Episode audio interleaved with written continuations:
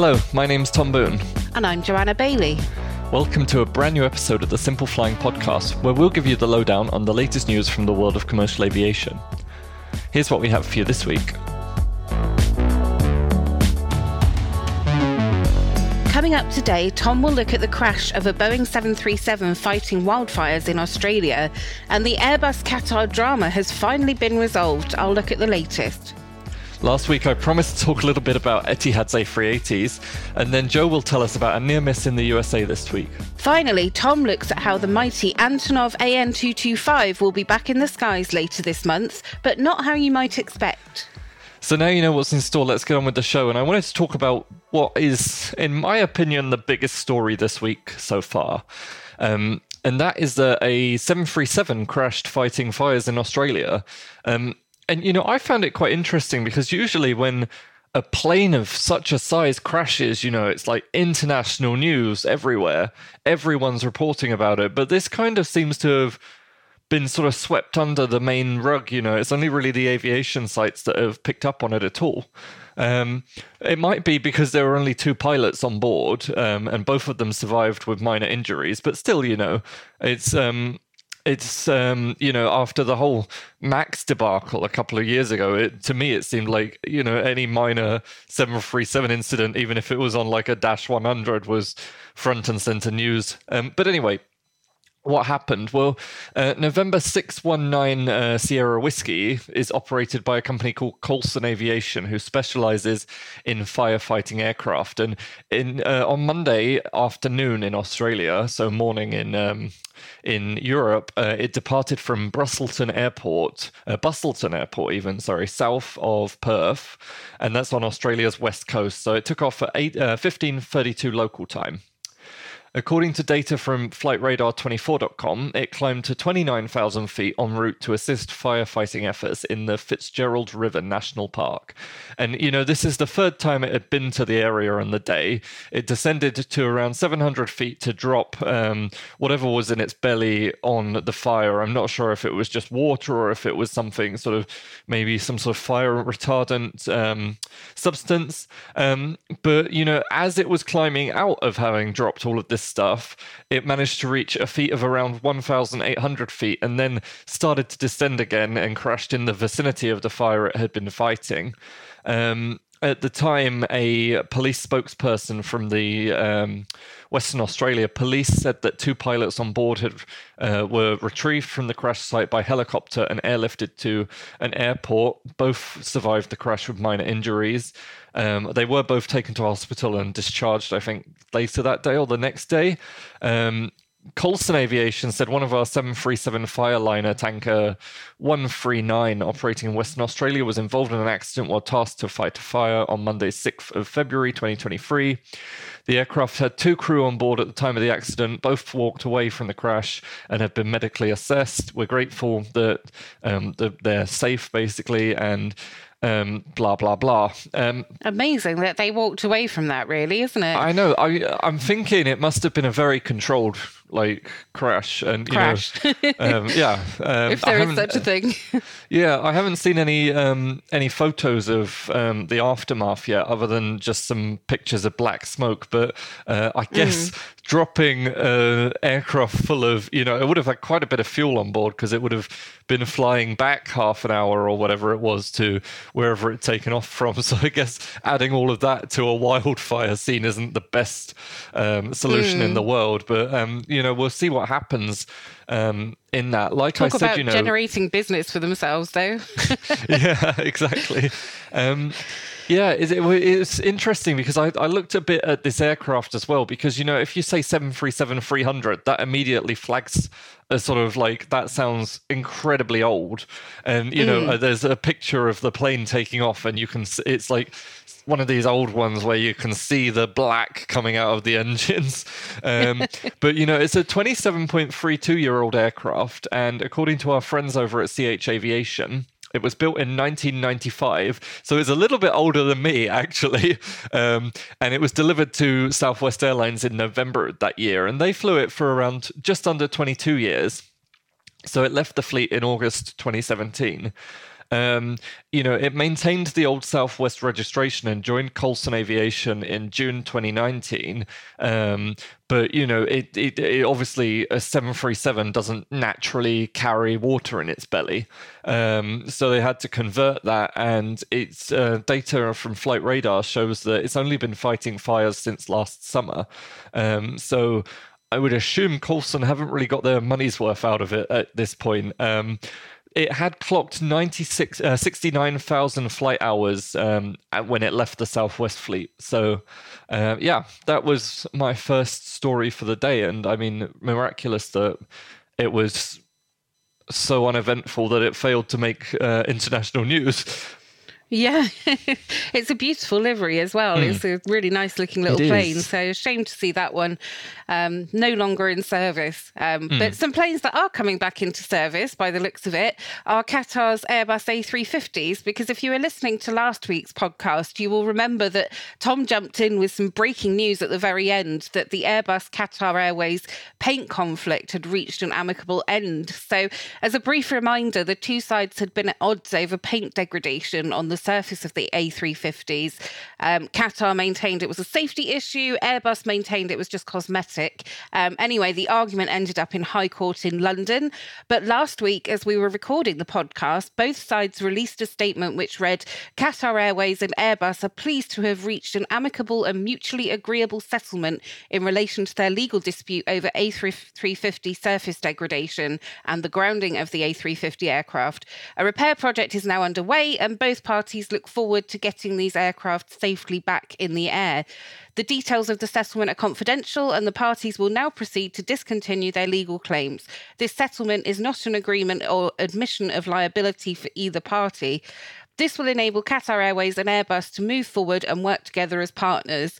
Um, that last bit really kind of rang um, some odd bells in my head because they haven't been working together as very nice partners. And you've got to think that there's going to be some bad blood between those two for a while. It's been a pretty messy conflict. Um, so, although the statement suggests neither party is being held accountable for the issues, it's really good to see that it's the end of the court case because both of them were suffering reputational damage from what was going going on there. There was, you know, Airbus was being accused of influencing regulators. Qatar as well was being accused of influencing its regulator. You know, the, the trust was diminishing in both these companies very quickly. Um, and as the case closed, both parties signed off with this inference that they want to move forward as partners. Um, Clearly, the first step in this process will be to reinstate previously cancelled orders for the airplanes. So, if you remember, back in January 21, um, Qatar filed a court um, appeal in which it sought over $600 million in damages from Airbus. And this immediately saw the plane maker cancelling the airline's outstanding order for 50 Airbus A321 Neos. Um, this then saw Qatar turning to Boeing for its narrow body needs, and it placed an order for 50 737 MAX on January the 31st. So just like a couple of weeks later, um, alongside some orders for the 777X freighter, um, Airbus also removed the outstanding A350 orders by Qatar from its order books. Um, they said to us that this was a reaction to Qatar's repeated refusal of deliveries of these aircraft. Um, both the parties have now confirmed to Simple Flying, however, that these orders will all be reinstated. So this adds with Qatar a backlog of the 50 A321 Neos and 23 Airbus A350s. Um, hopefully, we'll start to see those delivered soon.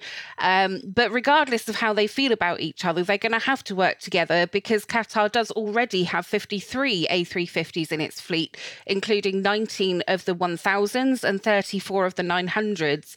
Um, reportedly, 22 of these aircraft have been grounded by the QCAA due to damage to the paintwork, although Qatar has never actually um, presented evidence to that fact. But that's another story, um, which I think we spoke about a couple of weeks ago, actually. Um, but Qatar's going to want to see these airplanes repaired, presumably at a cost to Airbus.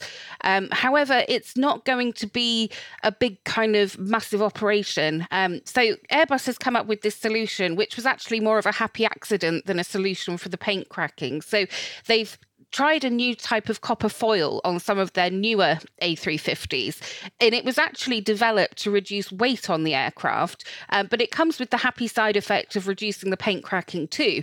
So I thought, well, maybe they're going to put this foil on Qatar's 22 A350s. But no, it seems that they will just be repainted, which is what Airbus offered to do, what, three years ago now? so um, all this toing and froing, and we've gone back to square one. Um, but the good news is that they can hopefully move on from here and that we'll hopefully see the A321 in service with Qatar eventually, which I think is going to look really cool in their livery. So, uh, end of the story for now. Um, we'll see if there's uh, any more fallout from that. mm. Well, um, I mean, it's I'd, I'd love to see both of the the 737 and the 320 and the Qatar livery.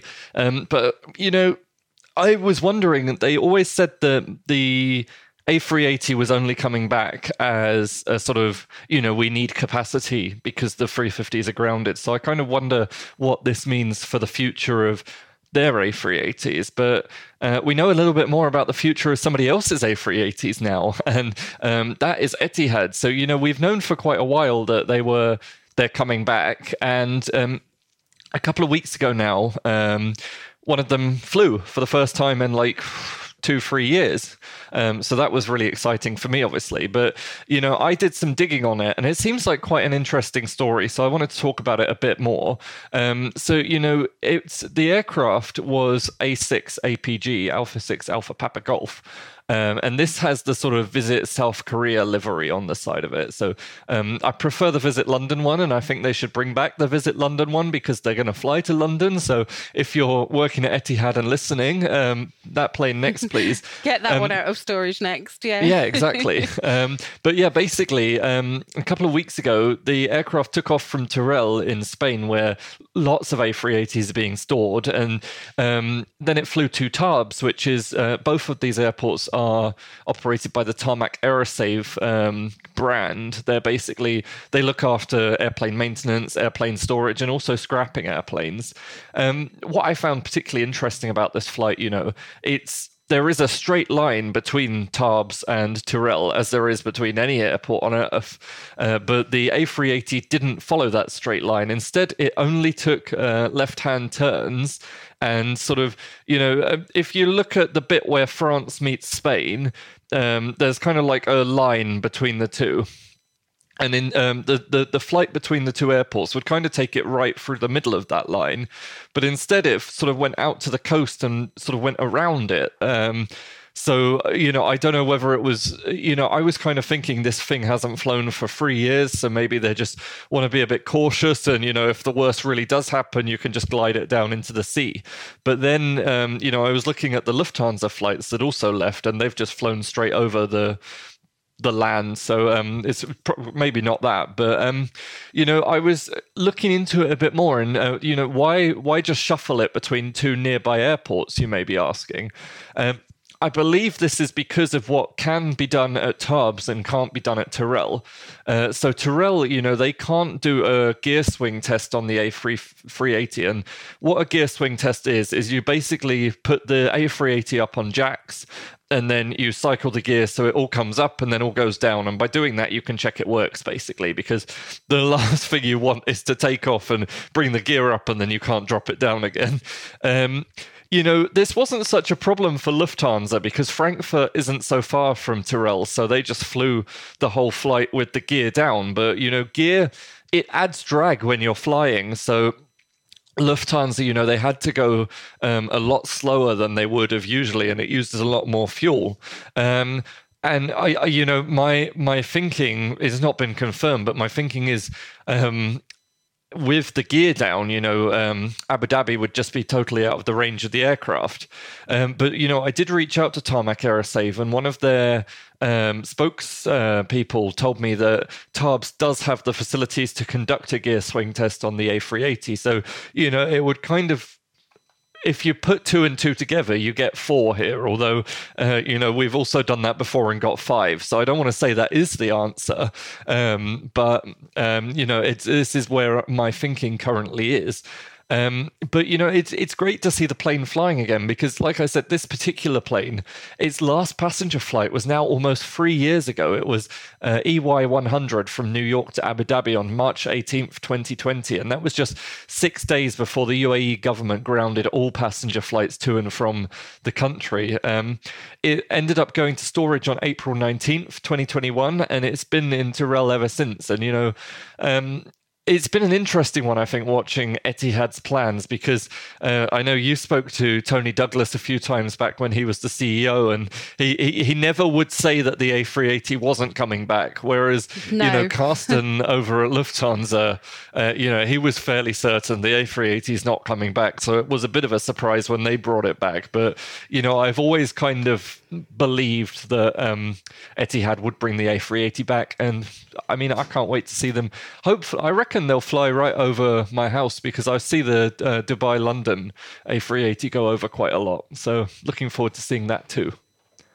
Mm, that's exciting. And uh, of course, the residence is coming back if the A380 is coming yes. back. So, uh, another chance for us maybe to get that press flight on the best seat in the sky. But uh, yeah, let's hope Etihad's listening. Yeah. I'm happy to take the fall on that one. Yeah. Absolutely.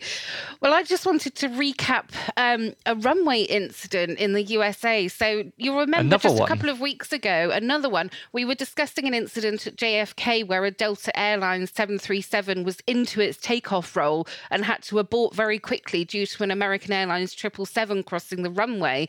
That was a bit hair raising. But now a second near miss has raised this question about safety at airports airports again. So it involved a Cancun bound Southwest Airlines flight with 123 passengers and five crew on board. Um, was a Boeing 737 700 operating the flight. Um, and it was coming out of Austin Airport, where actually it was very early in the morning and there was very poor visibility conditions. So they were flying instrument flight rules. Um, but also incoming to the airport was a FedEx aircraft, a Boeing 767. It had departed from Memphis and was cleared to land on runway 18 left around 6:40 that morning. However, Southwest got its takeoff clearance and FedEx was about 3 nautical miles from the end of the runway. The FedEx pilot got confirmation of clearance to land when it was 2 miles away from the runway Moments after this, Southwest began its takeoff roll, and when it starts to roll, FedEx is only half a nautical mile away from the runway and moving at about 162 miles an hour. Um, so FedEx called to Southwest to abort, and they were um, Southwest was already 364 meters down the runway and was starting to climb. So FedEx managed to abort its landing um, and initiated a climb out. Southwest Airlines did safely depart and arrived at its destination absolutely fine. But if you look at this on flight radar, the you know it's just crazy you see the kind of the one airplane coming down and the other airplane underneath it going out and it was just such a, a scary near miss now of course the ntsb and the faa are investigating um, but since this happened, it's really come out of the wash just how close these airplanes got. So, um, the chair of the NTSB, Jennifer Homendy, said that preliminary information showed the FedEx Boeing 767 was probably under 100 feet vertically from the Southwest Airlines 737. So, that's about 30 meters, and that's not very far in aviation terms. Clearly, this could have been a catastrophic event, um, but thankfully, FedEx realised what was going on and managed to abort its descent in time. Um, however, David Boulter, who's the FAA's acting head of aviation safety, said the recent two events are really pointing to some serious issues in terms of safety. Um, in a quote to Reuters, he said, We need to double down on what's causing these, what we have missed in our voluntary systems, and what we've missed in our data. Um, so there's going to be some real scrutiny of the FAA, and there's nobody kind of in charge of safety at the moment at the FAA, which is a bit of of a weird one. Um, the last person left some time ago and they haven't appointed a new one. So I think that will be high on the priority. And with all of this, and of course the NOTAM failure in January, I think maybe their systems are going to be due for a bit of an overhaul as well. But uh, thankfully, it all came out all right in the end, but it's probably the nearest miss we've seen for a very, very long time in modern aviation. Mm.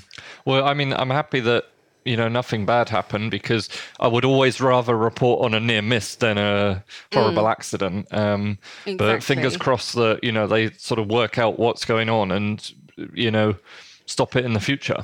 Mm, definitely. I wanted to wrap up with a little bit more of a, a cheerful story, depending on how you see it. Um, and that is the world's biggest airplane, the AN 225. And, you know, a lot of our coverage of it recently hasn't been cheerful because it's all included the pictures of it just sitting destroyed in its hangar in Hostomel in Ukraine. But the plane is going to fly again.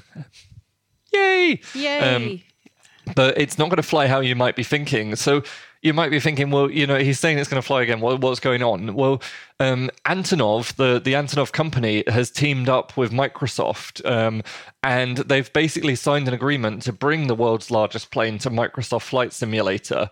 Um, so you know, it, it, it's quite interesting um, the whole story because um, it's not just going to be like a free update. You know, they're not just going to be like, here's the plane, fly it. Um, Antonov and Microsoft are going to charge roughly twenty dollars for this aircraft. Um, if you want to fly it in your flight simulator, you've got to pay twenty dollars. Um, but any profits at the sale of this downloadable content are going to be sent to Ukraine to fund and rebuild the destroyed aircraft because you know they've said several times um, they want to.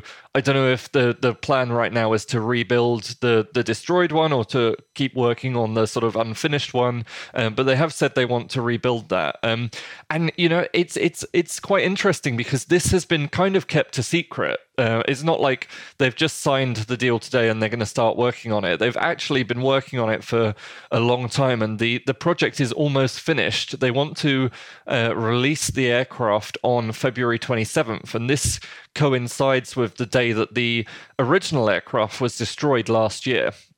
It's also going to be coming to Xbox at a later date as part of Update 12. Um, but you know, it, it's it's there's really no holes barred in creating this because um, they even got uh, Dmitry Antonov, who you know is the sort of chief pilot of this huge aircraft. Um, he's been involved in the sort of designing, and he's flown it, and he's um, you know he's very happy with what he saw. He said, "Today, I'm happy to welcome you aboard the world's largest transport plane, uh, AN225 Mriya, in the Microsoft Flight Simulator game. We're so grateful to everyone who is helping us in the recovery of this glorious giant. I sincerely wish you enjoy the beautiful." Beautiful, unique feeling of flight when it is in your hands that comes alive a multi unsurpassed bird, a mighty unsurpassed bird, which feels so beautiful, light, and graceful in the sky. Um, He's such a poet. he is. Um, but, you know, he. Um, he was part of a live stream from Microsoft where they revealed this, and they, they have a walk around of outside and inside the plane, and um, it's embedded in our article. So if you you are interested, um, definitely have a look at that. Um, but you know, I'm I'm excited to see this. Um, you know, I just think how is it going to handle? yeah, I don't flight sim, so I don't, I can't really comment on that. But it's a pretty cool addition and an innovative way to raise some money as well. I think. Um, but something that I found that I thought was pretty cool was on um, Google Maps. You can actually find the AN two two five and do a like walkthrough tour. Oh yeah. Um, you can't get to the cockpit, which I was really frustrated with, but you can walk through the cargo bay and you can climb the ladder up to the crew rest area um, which is yeah, pretty cool experience if you want to have a good look around. There's lots of kind of stickers and little cool things. There's a calendar of a, an airport that one of my friends works at. So yeah, it was a pretty cool thing to do. Um, so yeah, are you going to be getting it for your flight sim, Tom? Well, I'm just wondering if I need to um, sort of start us writing more about flight sim and um, just get like um, simple flying to pay for it all. oh, you can try. Anyway, I think that's all we've got time for today on the podcast. We do hope you enjoyed it and welcome your feedback at podcast at simpleflying.com. For more great content, you can visit our website at simpleflying.com or find us on social media. Simply search for Simple Flying. If you enjoyed the podcast, please leave us a rating on your favourite podcast player. Thanks for listening. Bye.